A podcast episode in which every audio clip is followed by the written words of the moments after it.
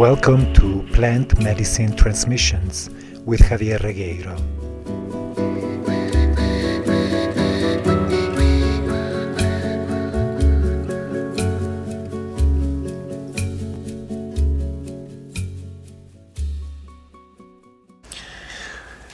Welcome, everybody. Thank you for taking the time of your busy schedules. A couple of Uh, important warnings, disclaimers. If you are very sensitive to the B word, the C word, the XYZ word, I understand, but I am not about to sanitize my language. Know that if I use those words, it is with respect and with love. Okay? So if you're very sensitive, I invite you to leave. Also, if one of your favorite pastimes of late is the appropriation blaming game, which I am not very interested in, I see, I see the importance but I'm not interested in uh, one sided controversies. Also, please leave. Okay? I invite you, I invite you to breathe.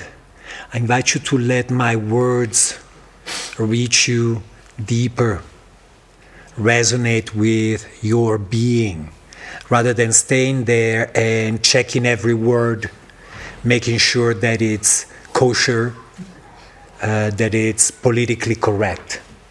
Okay? My name is Javier Regueiro. I am a plant medicine person and I've been living here since 2006 to conduct primarily my work with plant medicines. I'm also the author of a couple of books, one on ayahuasca and one on San Pedro. So, some of you may have wondered how a biological male has the balls to speak about healing the wounded feminine. I am uh, one of the ways to describe who I am, and that's just a label.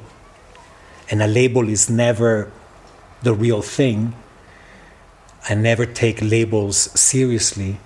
But in North America, among Native American Indians, I would be called a two spirit person or a berdache, someone with a very strong both male and female energy. So it turns out that uh, some years ago, I went to my first uh, ghost dance in Southern Oregon a ghost dance run by a Shoshone two spirit person who would be most proud to call me both a brother and a sister.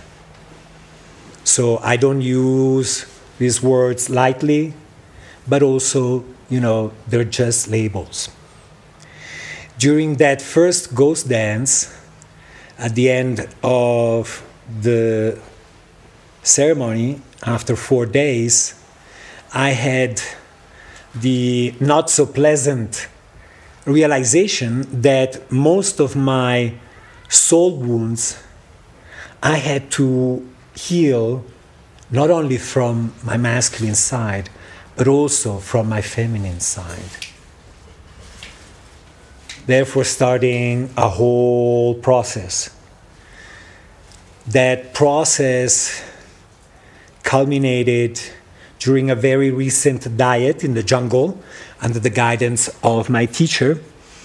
And I will be sharing uh, a couple of experiences uh, from that dieta, particularly a San Pedro ceremony I did by myself on full moon night. And uh, my last ceremony that I did here by the fire at night See, I went into uh, the jungle, among other things, wanting to learn from the moon. So I started my first ceremony on new moon night, and I closed my process on a new moon night. So I'll be sharing a couple of stories from that. It has been challenging because I left the jungle with a lot of medicine.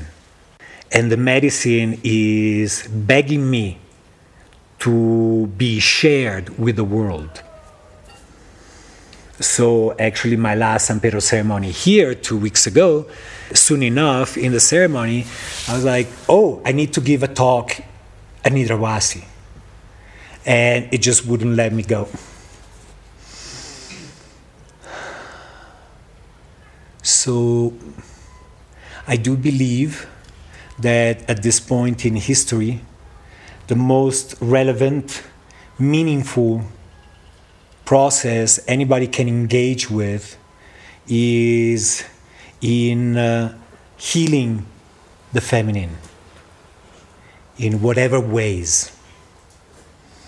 For years, I've been actively supporting women and a few men in this very important process that extends also to uh, supporting the healing of the earth. Because there is no difference between the earth and the feminine. We have just uh, uh completed uh, a very important cosmic cycle known as the Kali Yuga. And um, the Kali Yuga basically was about 5,000 years and some period of disintegration, distortion, destruction, and general collective amnesia. So, the first thing I want to share with you is an insight I received two weeks ago that made me chuckle and laugh. By the way, everything I say is just my viewpoint. It's not written in stone. Take it or leave it, it's fine. So I explored this theme of the Kali Yuga for about a year and a, a year and a half. It was very challenging because, I mean, you know, the last few thousand years have been less than rosy. Uh, I feel very complete, thank God, with that process. Basically, so this is this is a, a concept of the rishi, of the Himalaya, ancient ancestral wisdom. And basically, it's four yugas that basically are like the four seasons.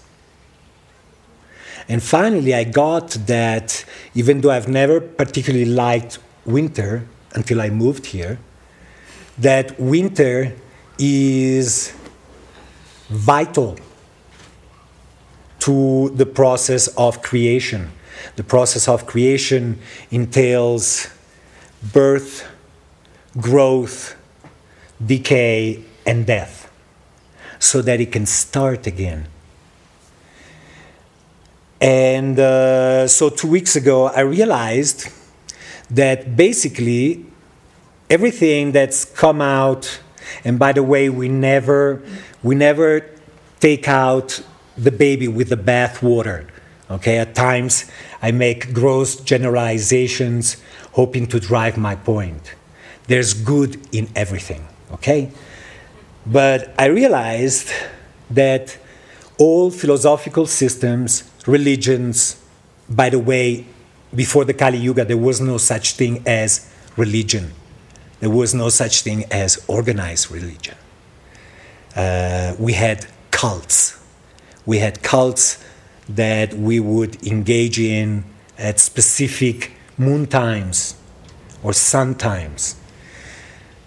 But basically, that everything that's been coming out for the last 5,000 years, at best, is mediocre. at worst is just garbage. What we have seen in the last 5,000 5, years is the rise of men led spiritual, philosophical processes and religions. We have seen the birth of religions of the word, of the book. And these are the products of male functioning. And what men keep forgetting is that the map is not the territory. Men keep trying to come up with a theory of everything so that they can go like, and so that that way is a way to deal with the deep insecurity of life. The fact that life is unpredictable, even though life is extremely intelligent. So, I'm going to make an illustration of my viewpoint. So, I'm in ceremony two weeks ago, and I see young prince, forgot his name, who was later known in the world to become Gautama Buddha. Basically, a spoiled prince who never left his home, sheltered, and he goes out of the house, and within 24 hours, he comes up with the first noble truth known as life is suffering and proceeds to want to do whatever he can to help people deal with that suffering. I look at it, and first of all, you know, only an inflated male ego could go like, I'm to save the world. Second, I had to laugh because the statement that claims to be a noble truth, life is suffering, is the most superficial statement about life that I've ever heard. And guess what? We keep hitting that same song. Monotheistic religions offer us, promise us uh, a way out of this predicament. Uh, and basically, we transform despite our best intentions, whatever process we engage in, into yet another religion. Religion, meaning, is, according to Karl Marx, the opium of the people. A way not to feel and to distance oneself from life. Lord Buddha spoke at great length over and over again about the impermanence of life. Life is not impermanent. Life is cyclical. And you, as women, should know better than anybody else. So, my, my invitation to you all, you know, we can only know ourselves. And we can only learn from somebody who has gone through our same predicament. So, my invitation to you is to drop your male teachers, drop your male authors, them. We've been knocking at that door long enough. And in that, we've been further and further rejecting our female energy by espousing a man's philosophy and viewpoint. If you want to stay with your teacher, which you're more than welcome to, I invite you to sit down with them with a cup of tea and ask them a few questions. How do you feel about a woman menstruating, bleeding in your rituals and ceremonies? How do you feel about gay men engaging in anal sex? That usually gets a fairly good response. you know, if, and just ask whatever question to see how women positive that teacher really is. Basically, all these philosophies and religions in the last 5,000 years are not life affirming. And we see the effects of that on every level of this reality. So, we want to make a change. Pick your teachers. Look for female teachers or someone like me, someone with an experience of the challenges of being a woman at this point in history. If you decide to leave your teacher, your religion, and you have a strong need for engaging in ritual, in ceremony, create your own. Create your own and make sure that there's lots of dancing down here in your pelvis and that there's fun in it because that those religions you know just with a frown they're missing the point. Life is suffering is a very superficial statement.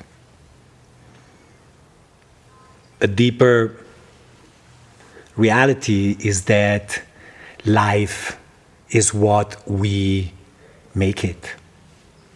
We create, co create life, our lives, the lives of those around us all the time. We are creative beings, powerfully creative beings. Now, in this Kali Yuga, the biggest amnesia that I can see today was women forgetting about their true power. Women giving their power away and then going into some kind of amnesia and uh, and go like I didn't give away my power. It was taken away from me. I, I swear. So first of all and Tibetan monks who've spent many, many years in Chinese jails will attest of that. No one can take your power away from you. Now, of course, female energy is the most intense energy in this universe. So it's understandable that sometimes you just want to not feel that power that much. And give it away. What happens is we create ourselves as victims. When I speak in the we, I refer to myself as a woman and you as women. Please humor me. The victim game is the most popular game on this planet. So, as we are all involved in healing the wounded feminine, each one holding our unique piece, both individually and collectively, it's important to go in and look at that victim self. I have worked with my victim identity for 25 years. It's a stubborn one. Finally, I feel that I got it just a couple of weeks ago, inviting, inviting all of my feminine selves to sit around the fire pit, and then when everybody was comfortable, inviting the special guest for the evening, my victim self. When we assert power, when we are a little bit too aggressive in wanting ourselves and the whole world to believe that we are powerful instead of victims, we're not quite there yet. In order to truly step into our power, and our power has nothing to do with that joke of male power. Male power is a way to cover up man's deep, deep insecurity and fear. Because men know that we're not as strong as you are. We don't have nearly the same tolerance for pain, for sacrifice as women do. And instead of being honest about it, man created this whole mystique powerful governments, uh, monuments to their own egos and whatnot uh, to make up for their insecurity. So it's important, as far as I'm concerned, if you are truly interested in stepping into your power or allowing the power that lies within you to resurface fully, to explore that victim identity and not be too superficial about it. Like, oh, I threw up dead in ayahuasca, I'm done. Yeah, right. Good for you. 25 years I, wo- I work with this. Hopefully, your process will not be nearly as long. So, we give our power away.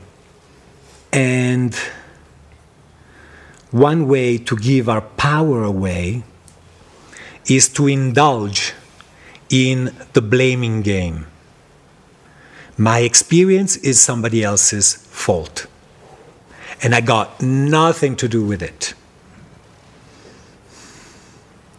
Now, mind you, as, as we come out of thousands of years of being all meek and silent and, you know, cooking beautiful muffins for our communities, what it's important it's important that victim identity that is screaming out each and every way at this point of you know finally calling out the crimes so to speak and blaming pointing the finger being upset finally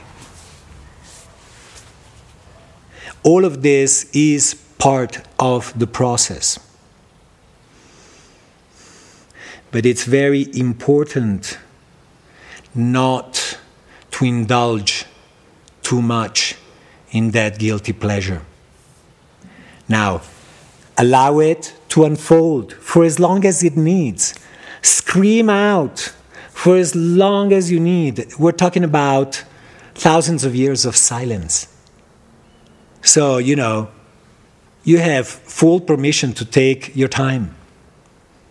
But in that, realize, remember that uh, that is not the whole enchilada.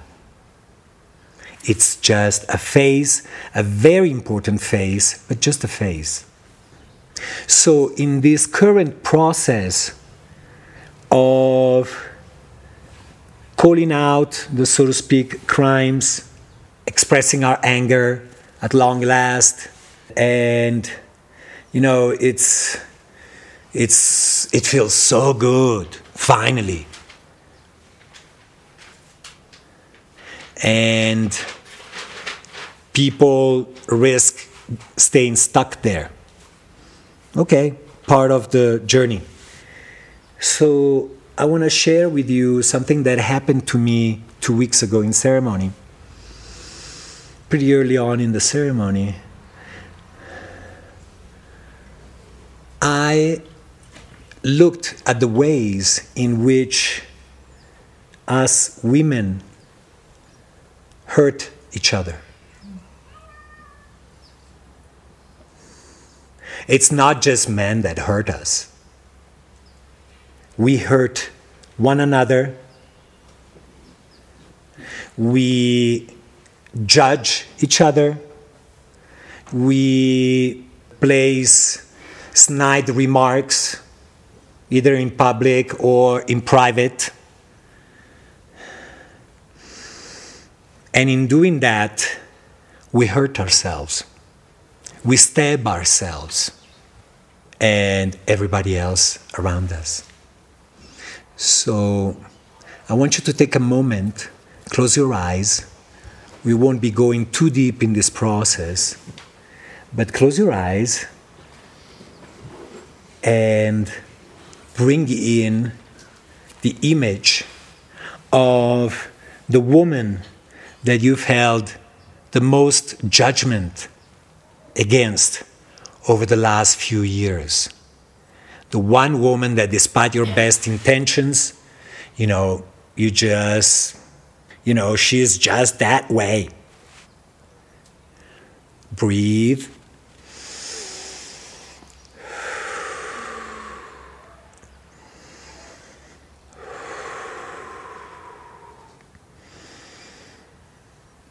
Look at the judgments that you've held against this woman.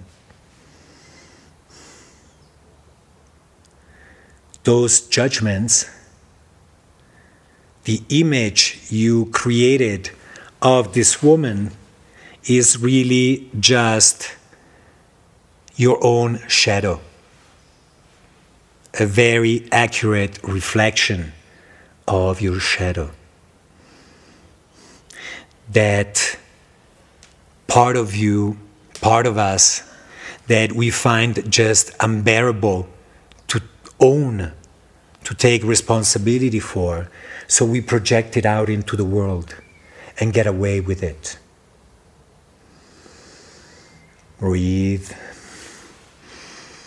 So I invite you to take a good, good mental note of this person, of your creation of this person because it turns out that our own projections, even though oftentimes they're very accurate, uh, really have nothing to do with the person itself. Because it turns out judgments fail to honor the totality of who we are as human beings. So it's just an image. And as an image is very powerful because when we look at it, we can see our own reflection. So take a good mental note of who this person is, and you know, you take it with you and you keep exploring that projection, those judgments, in whichever way you prefer. I bring up the way that we hurt ourselves and each other by judging each other and this and that because we have a tendency to polarize ourselves, to take one stand uh, on either side of the fence. Usually, the position that we find most comfortable. And there's no nothing more comfortable than the victim side. So I bring this up because that may help you in understanding that this is not just a male thing to want to hurt women, to want to control them, but that we do that ourselves. In these last uh, 5,000 years of Kali Yuga, we have increasingly rejected life. Life as it expresses itself on this planet. We have espoused belief systems and religions to take us somewhere else instead of embracing this beautiful experience of life, of incarnation. And with it, learn the important lessons that this experience has to offer us. Most people, they just go into la la land, whether it's Buddhist, Christian, whatever. Anything but here and now. So, this process of rejection of life of rejection of feminine energy within and without ourselves extends on every level of our experience. At some point, after inviting my victim self, my feminine victim self, and doing some processes with her, and looking at my own projections of other women. I took a lot of courage and I went a notch deeper within myself to find out that one way or another I held also a deep hatred for the woman inside of me it was a moment of a lot of honesty and vulnerability. You know, every time, every time we resent our experience as women, that's a sign of that hatred. We're not aware of the extent of it because oftentimes we uh, quickly put that experience into a theory, thus avoiding the experience itself. As we embrace more and more our feminine selves on every level, and we let go of our judgments that oftentimes are beautifully voiced, reflected, mirrored by society at large, but they're really reflections. You know, that misogyny, that deep fear of the feminine that society mirrors back to us is our own as well. It's not, I don't feel this way because somebody put that in me. That would be very superficial and it would keep us in a place of disempowerment.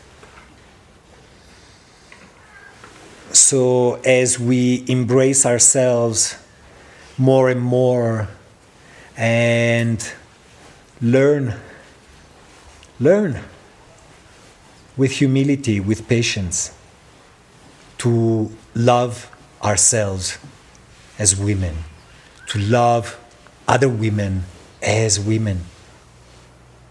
It's important also to explore the shadow side of that, that possibly self hatred, deep judgment, resentment, whatever you.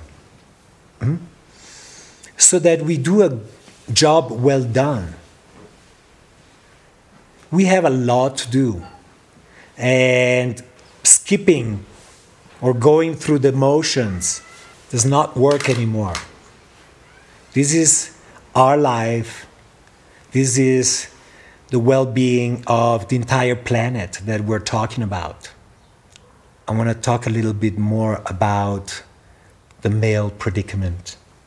In a male oriented belief system, one has absolute power over something or someone if they can kill it. Figure that. Only man could come up with such shit. So, men have a deep desire because that's how they function of wanting to understand everything with their little brains. Luckily, you know, that endeavor is proving to be useless because a little brain, as smart as it may be, will never be able to embrace the totality of life. Life, the great mystery, is not something to be understood by feeble male minds. It's something to simply embrace and honor as gracefully as we can. But men are still at it because that's how they function.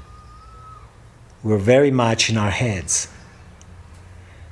That being in our heads is also a way to separate ourselves from life further.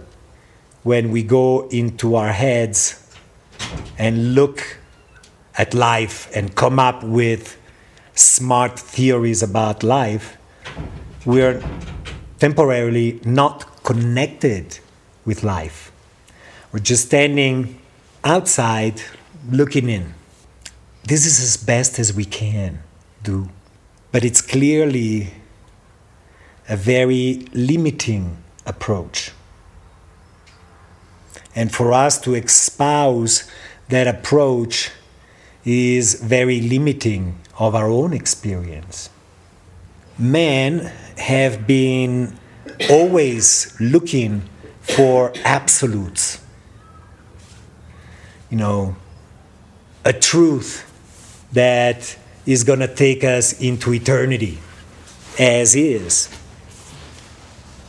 And that's going to save us from the, the paradoxes of life the fact that life is in constant flux and change.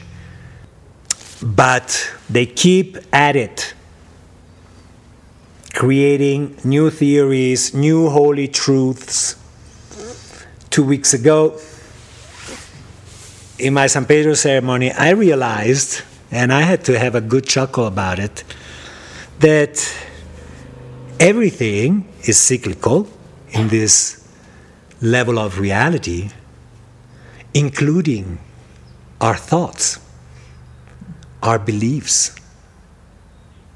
Thank God. There are many beliefs, many viewpoints from the past that nowadays we chuckle about it. And yet, the beliefs we hold in our consciousness are holy truth forever and ever. We take our beliefs and ourselves way too seriously. When the reality is that, in the best of cases, 500 years from now, people will laugh at us. So it's important not to take our thoughts, our beliefs, our viewpoints so seriously. Taking them seriously eventually turns them into dogma. And eventually it turns them into sterile viewpoints. You know, a viewpoint has its birth, excitement, growth, and then at some point it starts decaying and before we know it, it's garbage. So let's not fall into that trap created by man of absolute truths. There is no such thing. And whoever tells you that they know it, that they hold it, if you if you spend the night with them or buy them dinner, they'll, they're willing to share it with you. They're swindling you. Period. You know, of course, men and women, we are looking for those absolutes to help us navigate, to give us a north, a fixed north in this ever changing reality.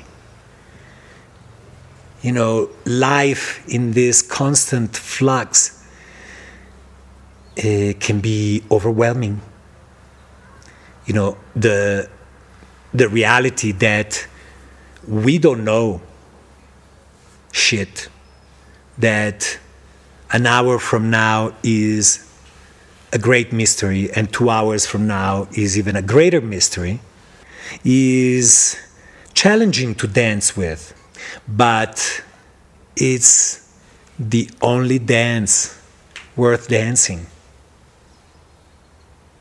Because it turns out that we don't have to go to heaven, we don't have to get enlightened or experience nirvana. Life here is amazing. It's such a gift, a gift of beauty, of wisdom, of intelligence, of generosity. Everything, everything that is a mother's archetype is manifested in life. Another thing is that life, in its evolution on this planet, you know, at some point we started developing sexual organs. At some point, we developed the ability to experience orgasms the plant world developed flowers, which is like the sexiest show on earth. So, anybody who tells you to keep that energy, that sexual, that erotic energy down, think about it, question it, instead of taking it at face value. Instead of playing along once again. Pleasure is part of life. The world, as I experience, is constantly making love to itself and making love to everybody here. Now, it all depends on your ability and readiness to receive all those gifts. But it's there. It's there in every moment.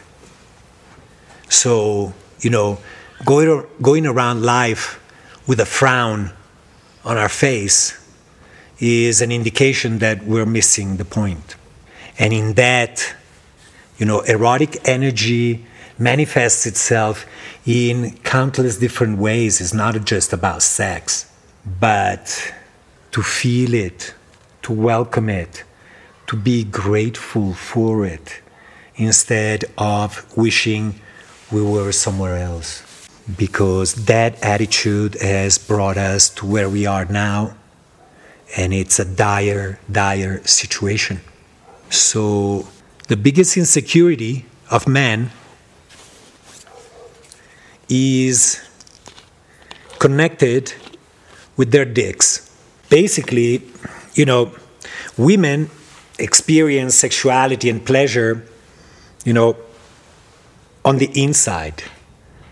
You don't need you don't need to have an erection. Now, to actually have an erection when the time comes, particularly uh, with a partner, is such a source of deep, deep anxiety you have no idea. Already, dick size, you know, can be so traumatic for most men. So it's it's an external thing for the whole world to see. Oh, it's like this, it's like this, it's like this. There's no hiding and there's no faking.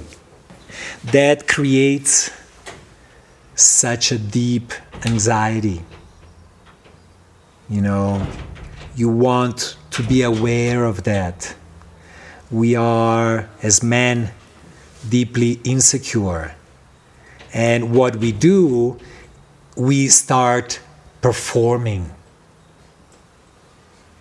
You know, it sex turns into a performance. And that performance is fraught with insecurity. Am I gonna get it? Am I gonna do it? Or am I gonna fail? You know, that fear of failure of man is ultimately just a fear of failing to get it hard at the right moment. They may tell you whatever story, but that's the bottom line. And that touches men very, very deeply, more than they are willing or we are willing to acknowledge. So, in recent years, as women are increasingly waking up, what I see is an expectation that men start functioning like women. It's a delusion. We are same, same, but totally, totally different. You can see how our trying to be like men has been disastrous. To expect men to start functioning like women is equally disastrous. Because you can't ask a strawberry to turn into a banana. We are different, we are complementary, meaning that in that beautiful union, that union is not about that superficial ideal of equality. Equality, you know, in in our laws, in our businesses. I find it very important. And about the, you know, the fucking time. Uh, but to expect man to function, to feel, to think like women do misses the point.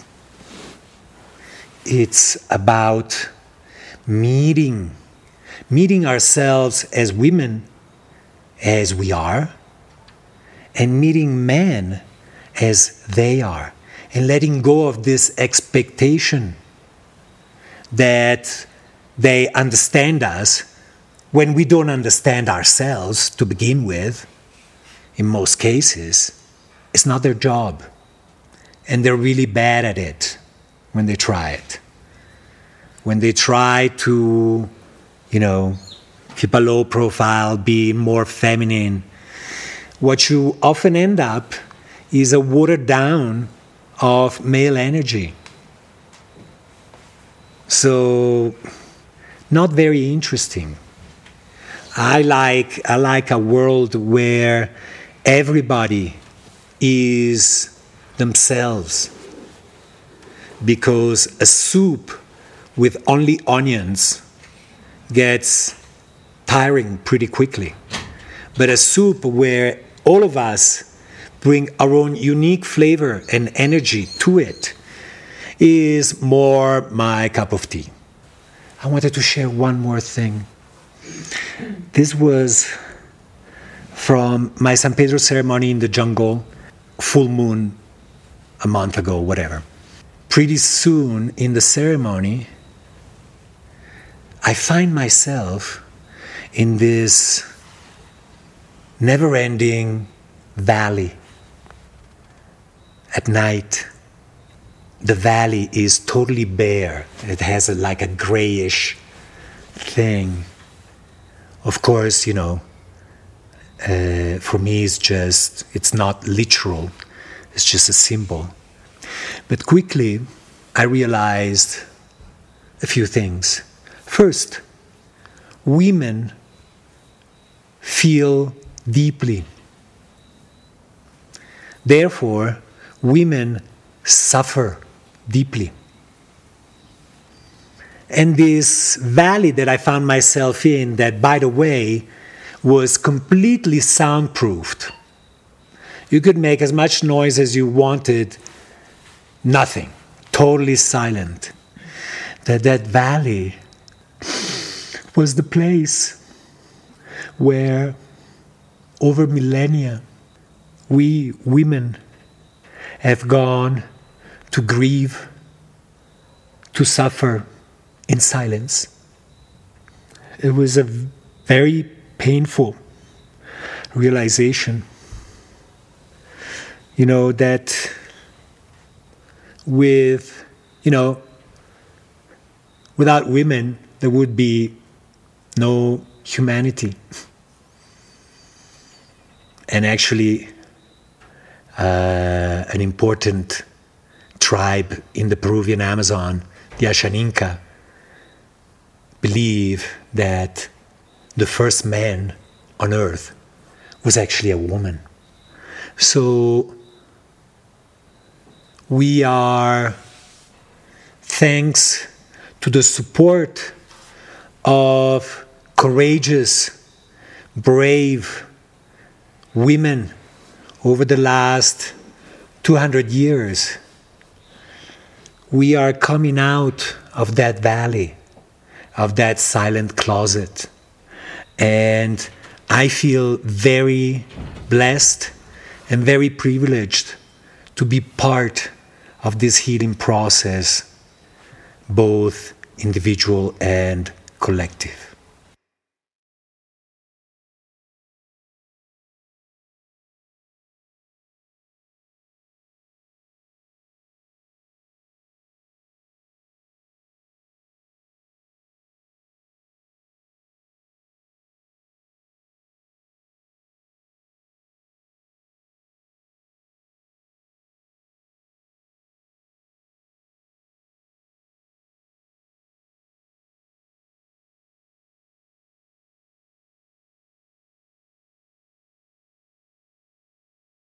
Each one of us, it's important to do to do our own piece. Each one of us holds a unique piece of that healing process, mm-hmm. and um, yeah. Well, I believe very much that we need to heal the divine feminine and heal the feminine within us, male and female, because it is just as you said, our relationship to the earth and all creation. And if we don't heal that, we're doing what we're doing as humans and destroying the very yeah. we live in. You know, there is no need to heal the divine feminine. Mm-hmm. The divine feminine is divine. Yes. if anything, it's for us mm-hmm.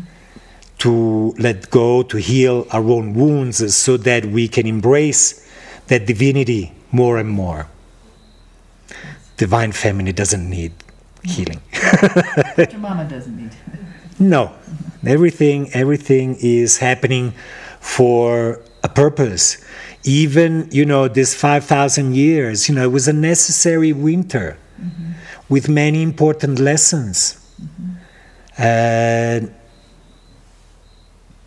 and the more we embrace things as they are instead of wishing they were otherwise, then we can learn more and more about them from them. Mm. See. Uh, what really stuck out to me was that, that bit that you had mentioned about viewpoint and not getting too stuck on the viewpoint so that it doesn't turn into dogma. I was hoping that you could um, elaborate that a bit more, just more of like the personal awareness so that Okay. oneself doesn't get stuck. Okay. So basically, we look at nature. Nature is our best teacher.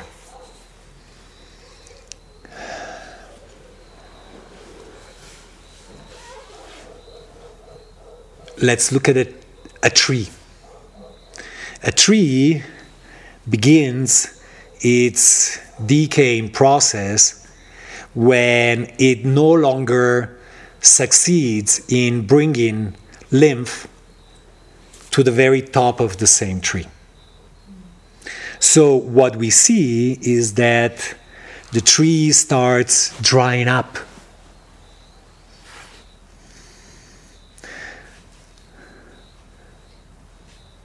And in that drying up, there is a big weakness. Life, water, nutrients are no longer circulating where they ought to. They're no longer capable of sustaining the life of that tree. So that brings about a rigidity until the tree falls dead. So, rigidity of any kind, including of our own beliefs and viewpoints, you know, at the beginning of this talk, I said, you know, if it works for you, great. If not, just dismiss it. I don't, I don't have any expectations.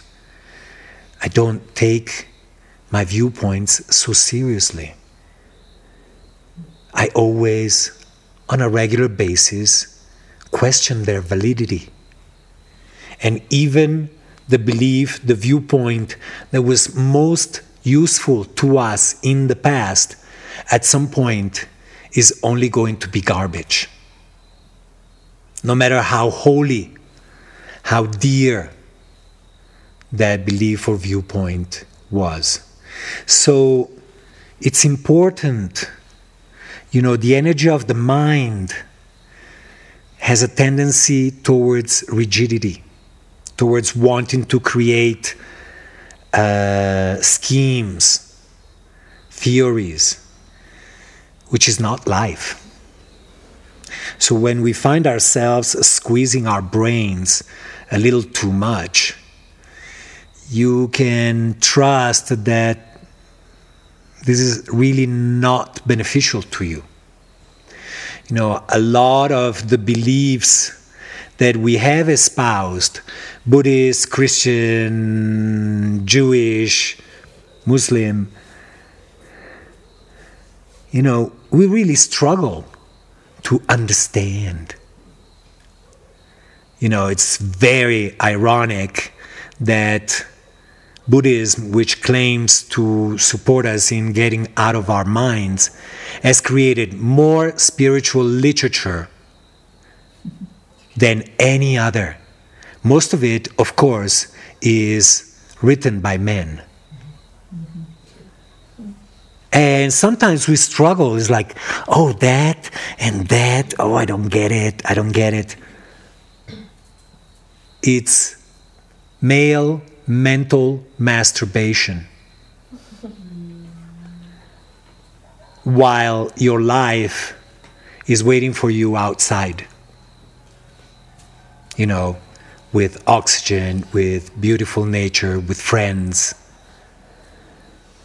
And no, we, we spend our lives with our nose stuck in between the pages of a book. I know, I've done it myself until I became aware of how poor that experience was. I was also under the impression that, you know, nothing was better than a book, than a theory. And what it was is I was trying to keep a safe distance from life, trying to figure it out instead of living it. Does that answer your question? Okay. See, luego. Um, you described yourself, Linda, you described yourself as both masculine and, fe- and feminine. And you've talked a lot about the, the, the power, empowerment of men and the self-importance and the dogma and the rigidity of healing, you know, that. Speak a little louder so that everybody can hear you. Okay, I'm sorry. Um, you, you spoke about how you, you feel that you are both masculine and feminine, and you embrace both sides. So my question is, um, having explained your masculine side or explained the masculine experience to dominate, to conquer, to be number one, um, how do you, how does your masculine side interact with your feminine side? Very good question. so I was in the jungle recently, and I um, I felt that as part of that process, that I was going to experience sooner or later uh, a hieros gamos, uh, a divine marriage of my masculine and feminine.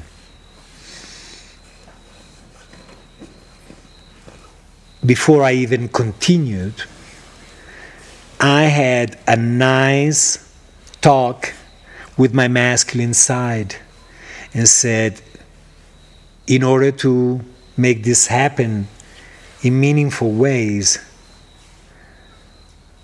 you're gonna stop, gonna do your best to stop and try to understand the feminine side. It doesn't work this way. So it's the feminine is more about embracing it instead of trying to understand it. Yeah.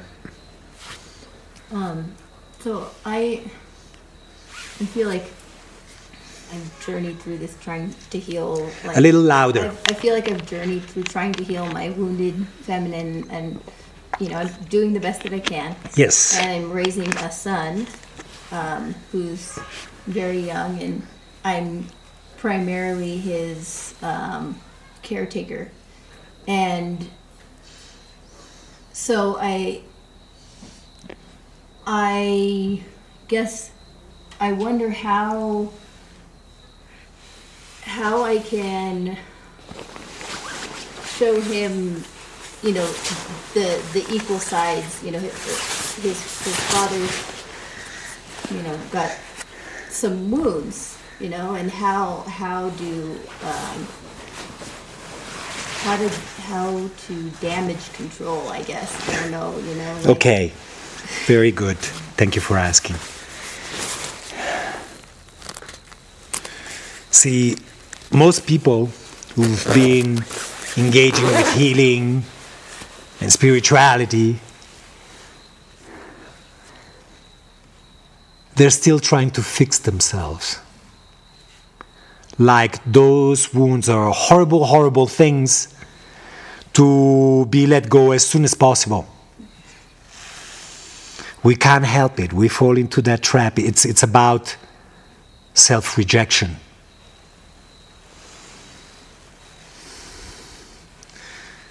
My viewpoint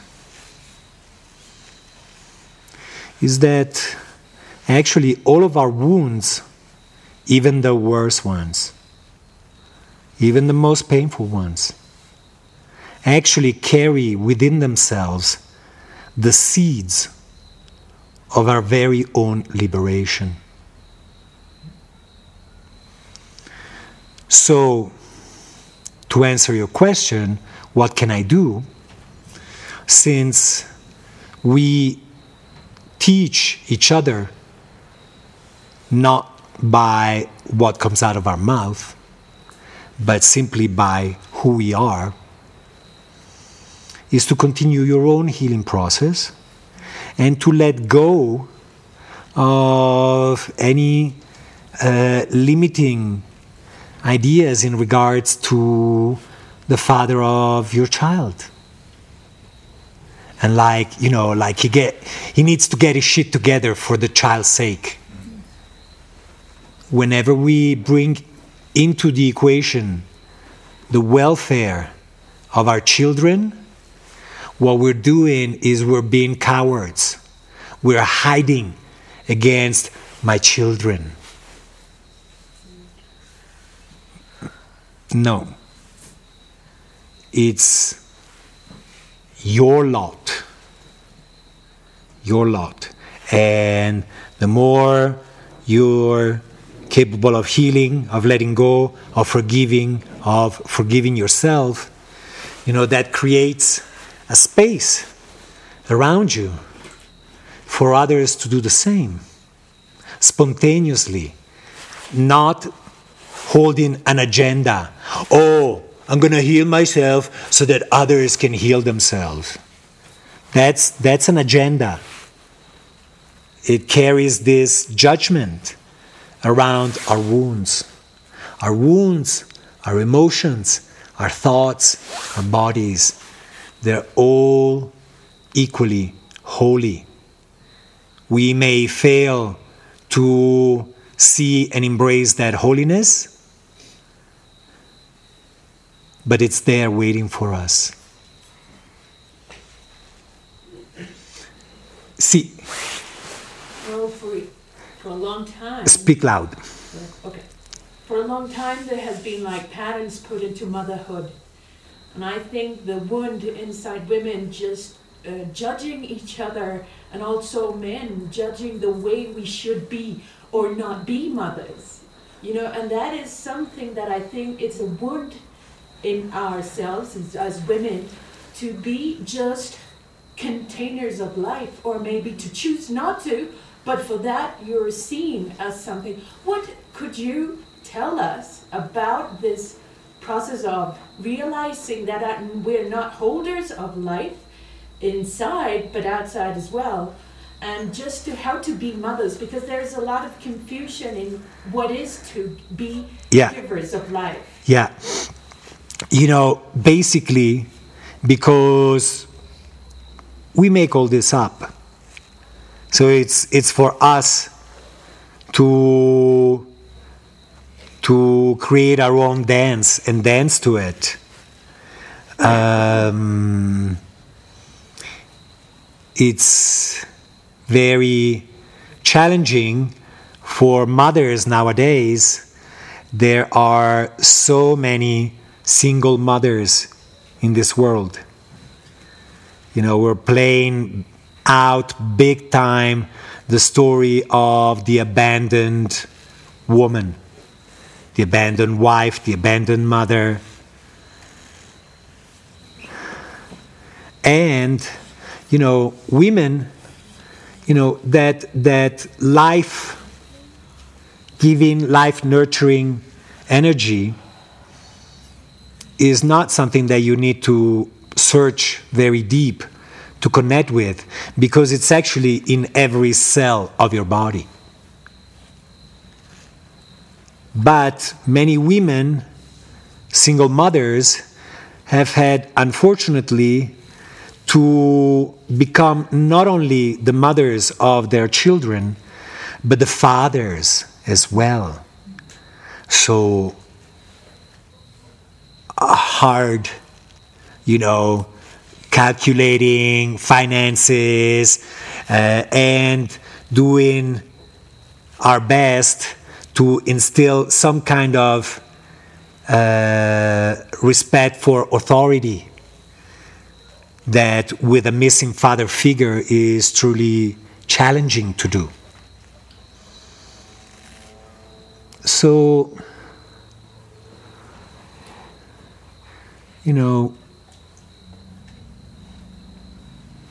the, the most important step in our growth is to become aware, to become aware of how we function, to become lovingly aware of how oftentimes we, uh, for the sake of survival or, you know, uh, running the show, uh, oftentimes we uh, neglect, we reject our soft, vulnerable, feminine side. We are still looking for someone outside ourselves to provide that support so that we can soften up again. Uh, you know, it's not taking us very far. And the males who are truly ready and willing to offer that space are very few. And usually they're already taken. Haven't you noticed? you know, I should have started looking for that man, you know, in second grade. um, so it's about it's about being aware of our own rejection of the ways in which we become more like men and give ourselves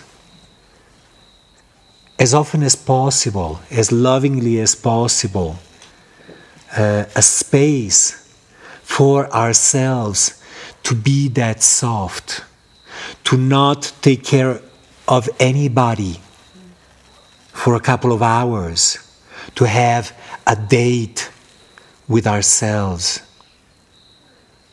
and to connect with our feminine needs and desires. Yeah?